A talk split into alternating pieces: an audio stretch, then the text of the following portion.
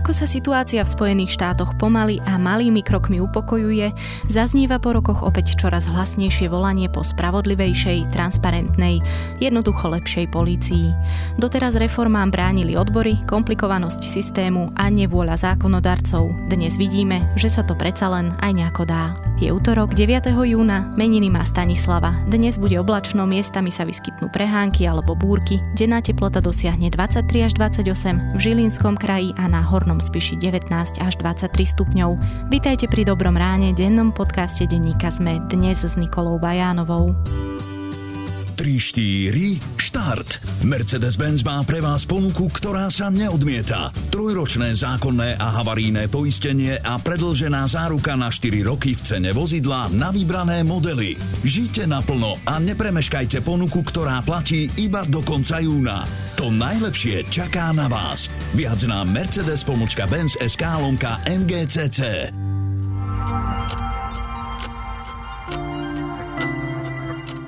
Teraz už krátky prehľad správ. Pokračuje súd s Marianom Kotlebom pre šeky s extrémistickou symbolikou. V pondelok vypovedali viacerí znalci, ako aj manželský pár, ktorý si šek na 1488 eur pred tromi rokmi na výročie vzniku slovenského štátu prevzal. Manželia Koleňovci vypovedali, že číslam na šeku nepripisovali špeciálny význam a plastovú rekvizitu pravdepodobne po návrate domov vyhodili. Strana za ľudí by sa mala výberom nového lídra zaoberať na sneme koncom júla alebo začiatkom augusta. Členovia čakajú na vyjadrenie ex-prezidenta a šéfa za ľudí Andreja Kisku, ktorý sa po voľbách z politiky stiahol. Kandidatúru nevylúčil podpredseda parlamentu Juraj Šeliga, okrem neho sa ako kandidátka na tento post spomína aj Veronika Remišová. Po vyše pol roku na PNK sa na najvyšší súd vrátil bývalý kancelár súdu Ivan Solej. Z funkcie musel odísť ešte v októbri pre vážne pochybenia, ktoré odhalil audit ministerstva financií. Solej, ktorého si vybrala bývalá predsedníčka Najvyššieho súdu Daniela Švecová, sa podľa informácií denníka ZME do práce vrátil uplynulý týždeň. V pondelok sa v Paríži začal dlho očakávaný súdny proces pre korupciu v športe. Obžalovanými sú ruskí atleti, ktorí mali platiť milióny dolárov za to, aby mohli súťažiť na vrcholných podujatiach vrátane olympijských hier v Londýne v roku 2012. Jedným z príjemcov takýchto platieb, ktorými sa kryli aj dopingové operácie, mal byť aj vtedajší prezident Medzinárodnej atletickej asociácie Lamin Diak. Vo veku 77 rokov zomrel kameraman Igor Luther, ktorý nakrútil Oscarový film Plechový bubienok. Bol pri zrode modernej kinematografie, patril medzi kameramanov tzv. československej novej vlny a pracoval s režisérskými špičkami ako Andrzejom Vajdom, Michaelom Hanekem či s Jurajom Jakubiskom. Viac správ nájdete na zme.sk.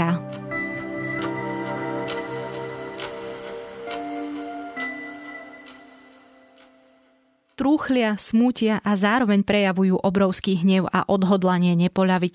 Hovoria, že to, za čo bojujú, je väčšie ako strach zo šírenia koronavírusu.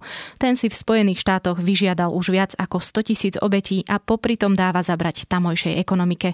Napriek tomu protesty po smrti afroameričana Georgia Floyda vstupujú do tretieho týždňa a zdá sa, že postupne prinášajú aj prvé výsledky.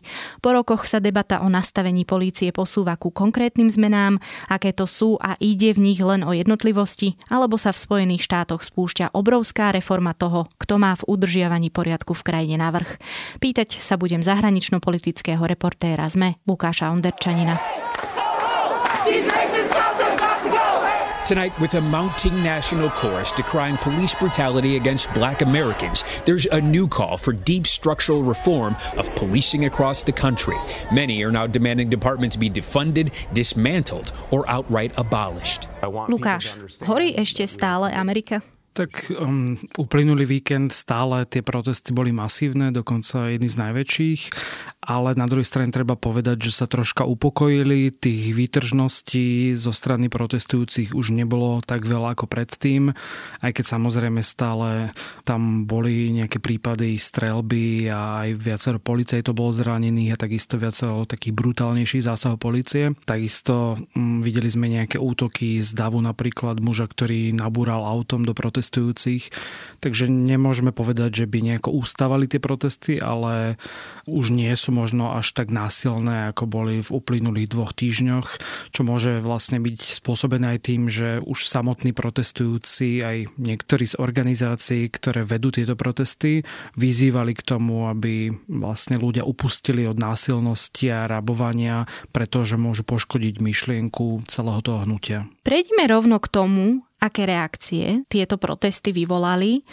V Minneapolise, čiže v meste, kde o život prišiel George Floyd, sa rozhodli pre radikálnu zmenu. Predsednička Mestskej rady Líza Benderová povedala, že sa rozhodli zrušiť policajnú činnosť, tak ako ju poznáme, a znovu vybudovať nový model verejnej bezpečnosti. Ako si to máme predstaviť? Tak zatiaľ nevieme žiadne konkrétne kroky, ale je pravda, že Mestská rada povedala, že policia v Minneapolise sa vlastne nedá zreformovať, aj keď sa o to roky pokúšali. A teda jediný krok je ako keby ich úplne rozpustiť. Akože nemôžeme si teraz predstaviť, že oni povedia, že teraz policia v tomto meste nebude existovať, to je samozrejme neudržateľné, ale určite to otvorí debatu o tom, akým spôsobom udržiavať verejnú bezpečnosť v meste, či tých policajtov nie je príliš veľa alebo príliš málo a mm, či nedať napríklad do rúk občanov a jednotlivých komunít viac sily. Tie konkrétne kroky zatiaľ sme nevideli, ale 9 z 13 členov Mestskej rady povedali, že teda za to budú hlasovať a tým pádom ich nikto nemôže vetovať. A samozrejme vyvolalo to veľké reakcie aj v meste a je to ako keby prvý taký pomerne radikálny krok, ktorý dosiahli tieto protesty, aj keď teda zatiaľ sa týka iba tohto jedného mesta. Znamená to teda, že sa akoby tá verejná mienka v Minneapolise zhodla na tom, že na vine všetkého je polícia? Asi by som to nepovedal až tak, ale určite sa mnohí zhodujú, že treba radikálnu reformu a že nejaké v podstate malé kozmetické zmeny, o ktoré sa snažili tie policajné zbory v posledných rokoch, nie sú účinné. Takže toto môže byť ako keby nakopnutie debaty aj na takej celonárodnej úrovni. Podobne sa rozhodol aj primátor New Yorku Bill de Blasio, ktorý ohlásil tiež reformy v polícii. Tá len tak mimochodom dostáva ročne 6 miliard dolárov. People did not protest for the sake of protest. They protest to achieve change and now we must deliver that change. Today, Mayor de Blasio announced a series of police reforms, including... Čiže čo plánuje de Blasio urobiť? Tak on tiež prislúbil, že zníži mm, rozpočet policie a toto je vlastne jedna z takých kľúčových vecí debaty o tom, ako funguje policia v Spojených štátoch, pretože naozaj na rozdiel od mnohých iných oblastí je finančne, povedal by som možno nadhodnotená v New Yorku je to naozaj až tých 6 miliard ročne, ale samozrejme je to najväčšie americké mesto, ale keď sa pozrieme napríklad na Los Angeles, tak e, tam z 10 miliardového budžetu až 3 miliardy idú na políciu, čo je naozaj vysoké číslo. A druhý problém je, že pokiaľ sa niekde škrtá, či už napríklad teraz v súvislosti s koronavírusom alebo pri nejakej finančnej kríze, tak väčšinou sa škrtá pri sociálnych oblastiach, vzdelávaní, a nejakej pomoci a nie pri polícii. A vlastne posledné roky starostovia miest väčšinou dvíhali rozpočty policie. Takže toto je takéto jadro debaty, či by sa nemalo zmeniť financovanie policie, či tam nejde priveľa peňazí a či sú teda efektívne využité. No a práve aj to, ako si povedal, tá debata je väčšinou o tom, že pokiaľ stúpajú výdavky na reštrikcie alebo nejaké represálie a klesajú výdavky práve na pomoc sociálne znevýhodneným, tak e, dá sa povedať, že končí viacero ľudí za mrežami, stávajú sa oveľa brutálnejšie policajné takéto prípady. Znamená to, že pokiaľ teda začnú do tých sociálnych opatrení nalievať viac peňazí, môžeme očakávať, že bude ubúdať takýchto útokov? Je to jedno z riešení alebo jedno z takých východísk. Treba povedať, že tí starostovia alebo v podstate tie mestské rady často vidia v tej polícii také jednoduchšie riešenie oproti tomu, ako sú nejaké dlhodobé financovanie sociálnych programov. Napríklad presne v LA sa dlhé roky riešil problém s bezdomovcami, až sa mestská rada rozhodla ako keby časť tej agendy posnúť na políciu. Takže keď už nechceli financovať z mestského rozpočtu budovanie sociálnych bytov alebo presne tie sociálne programy, tak vlastne presnuli to na políciu a tá musí ako keby kontrolovať bezdomovcov a tým pádom ten problém až tak neriešia, lebo je to naozaj presnutie na tie reštrikcie. Takže možno akože v keď to tak zhrnieme, tak je to jeden z tých zásadnejších problémov v celej tej policii. Táto debata ale nie je nová, teda táto požiadavka zaznievala už minimálne pred asi aj piatimi a určite aj viacerými rokmi.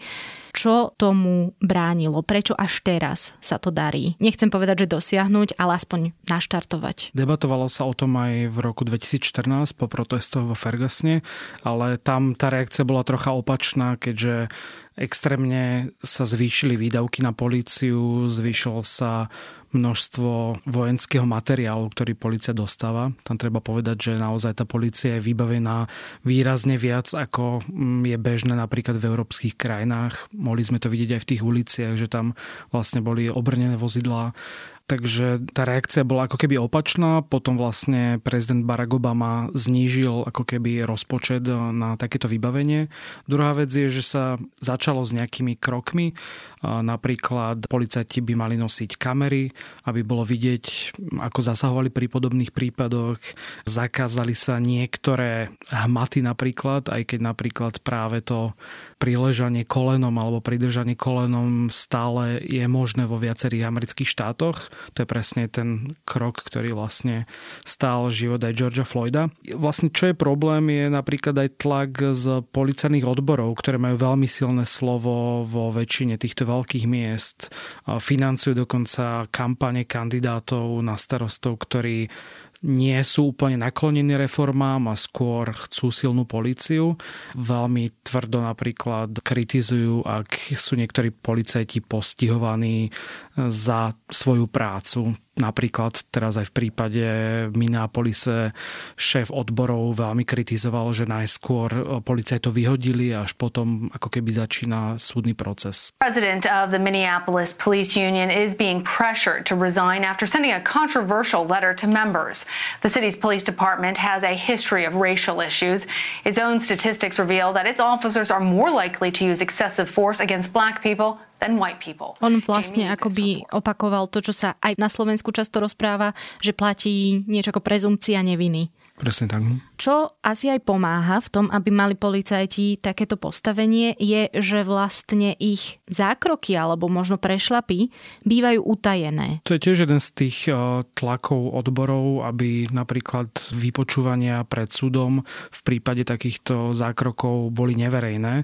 Neviem teda, či je to všeobecná prax, že vždy to tak je, ale tá vymožiteľnosť práva pri policajných zásahoch nie je veľmi vysoká v Spojených štátoch. Tam je vlastne až 99% prípadov, kedy policia zastrelila páchateľa alebo teda niekoho, tak zostáva nepotrestaných, aj keď je tam množstvo prípadov, kedy sa to dá spochybniť, či to naozaj bolo správne konanie. Často vlastne to aj my vidíme a vďaka tomu sa o tom dozvedáme z rôznych videí, ktoré natočia mnohokrát okolo idúci, ktorí mimochodom ani sa nesnažia pomôcť tej obeti, pretože sa často boja, že dopadnú podobne, to treba povedať.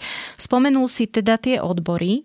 Aký majú vzťah s prezidentom Donaldom Trumpom? Tak Donald Trump dá sa povedať, že mm, aj keď je republikán, čo je prirodzene a jedna z agent republikánskej strany, je v podstate silný štát so silnou políciou, takže zatiaľ skôr podporoval teda policajné odbory a samozrejme aj tým demonstrantom sa vyhrážal použitím sily, takže dá sa teda očakávať, že aj naďalej bude skôr stať e, za tým, aby aj rozpočty policie výrazne sa nemenili.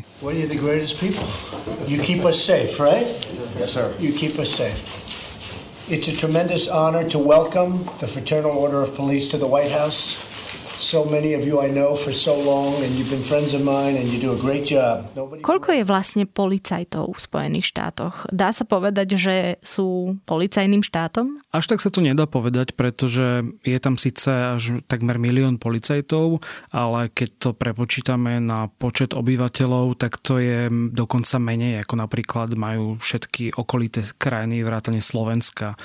Vlastne v tej tabulke my myslím, že máme okolo 24 tisíc policajtov a vlastne v prepoč- na počet obyvateľov je to výrazne viac ako v Spojených štátoch a z toho milióna ešte je samozrejme množstvo, dá sa povedať, aj agentov a detektívov, takže nie je to iba akože bežný policajt alebo takýto pochôdzkar na ulici. Už si to naznačil, nedá sa povedať, že by samotná polícia či už pod nejakým externým tlakom alebo zvnútra nehľadala cesty, ako takýmto nešťastiam predchádzať. Napriek tomu sa to nedarí, nie úplne.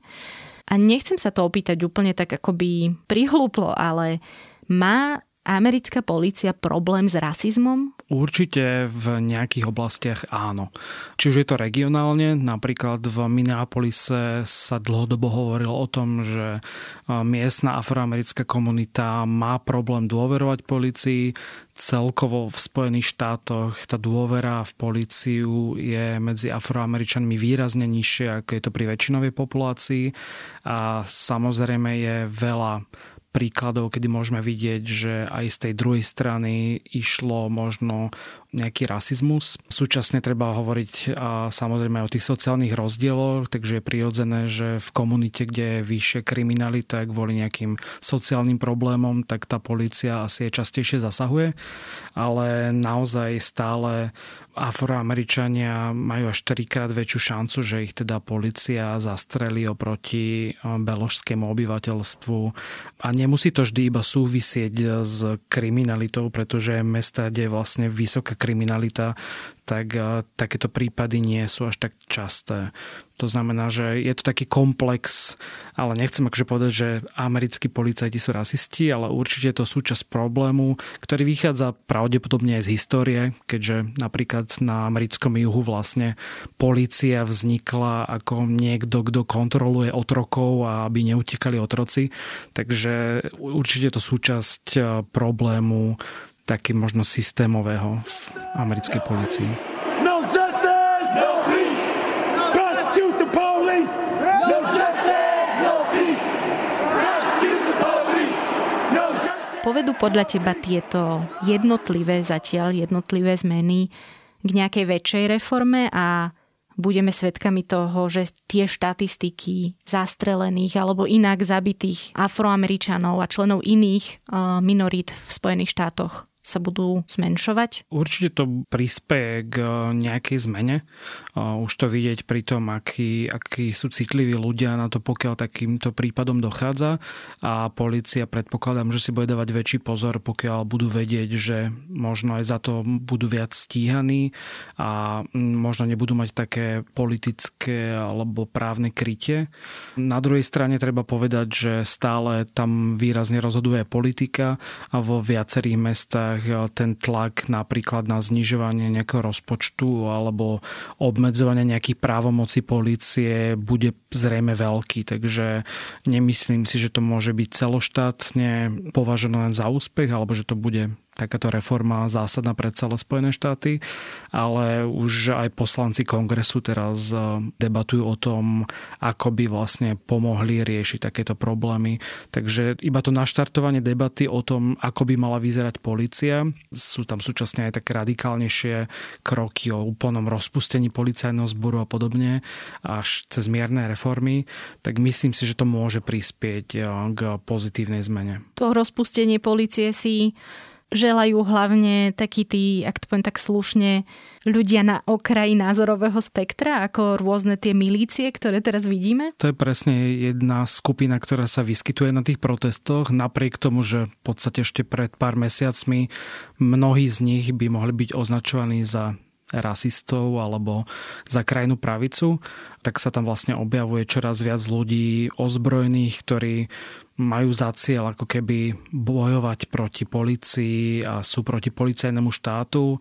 Konkrétne v takej malej miere je to také hnutie Bugalu, ktorí vystupujú vlastne v havajských košeliach ovešaní puškami a predpokladajú, alebo možno až chcú začiatok nejakej občianskej vojny, pretože sa boja, že či už liberáli alebo vlastne autority a štát im zoberie právo na nosenie zbrane. Takže je pravde pravdepodobné, že pokiaľ tie protesty budú pokračovať, tak budú často zneužívané aj rôznymi extrémnymi skupinami na oboch spektrách. Či už to môže byť aj krajne ľavicové, ale samozrejme aj takéto milície sa tam budú určite vyskytovať. Situáciu budeme samozrejme podrobne sledovať. Dnes tu so mnou bol Lukáš Onderčanin. Vďaka. I am your president of law and order and an ally of all peaceful protesters. But in recent days, our nation has been gripped by professional anarchists, violent mobs, arsonists, looters, criminals, rioters, Antifa, and others. America needs creation, not destruction, cooperation, not contempt, security, not anarchy.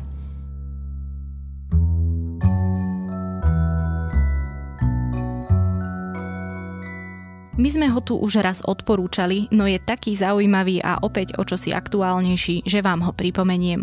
Dokument 13th sa zaoberá skutočnosťou, že zatiaľ čo v Spojených štátoch žije 5% globálnej populácie, za mrežami tam sedí až štvrtina všetkých väzňov z celého sveta. Ako je to možné a ako sa to stalo, sa dozviete v snímke 13th, ktorú už nenájdete iba na Netflixe, ale aj na Netflixovom YouTube kanáli celú a zadarmo. A to je už na dnes všetko. Počúvali ste Dobré ráno, denný podcast denníka ZME dnes s Nikolou Bajánovou.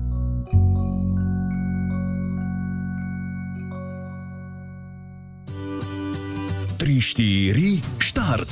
Mercedes-Benz má pre vás ponuku, ktorá sa neodmieta. Trojročné zákonné a havaríne poistenie a predlžená záruka na 4 roky v cene vozidla na vybrané modely. Žite naplno a nepremeškajte ponuku, ktorá platí iba do konca júna. To najlepšie čaká na vás. Viac na Mercedes-Benz SK lomka MGCC.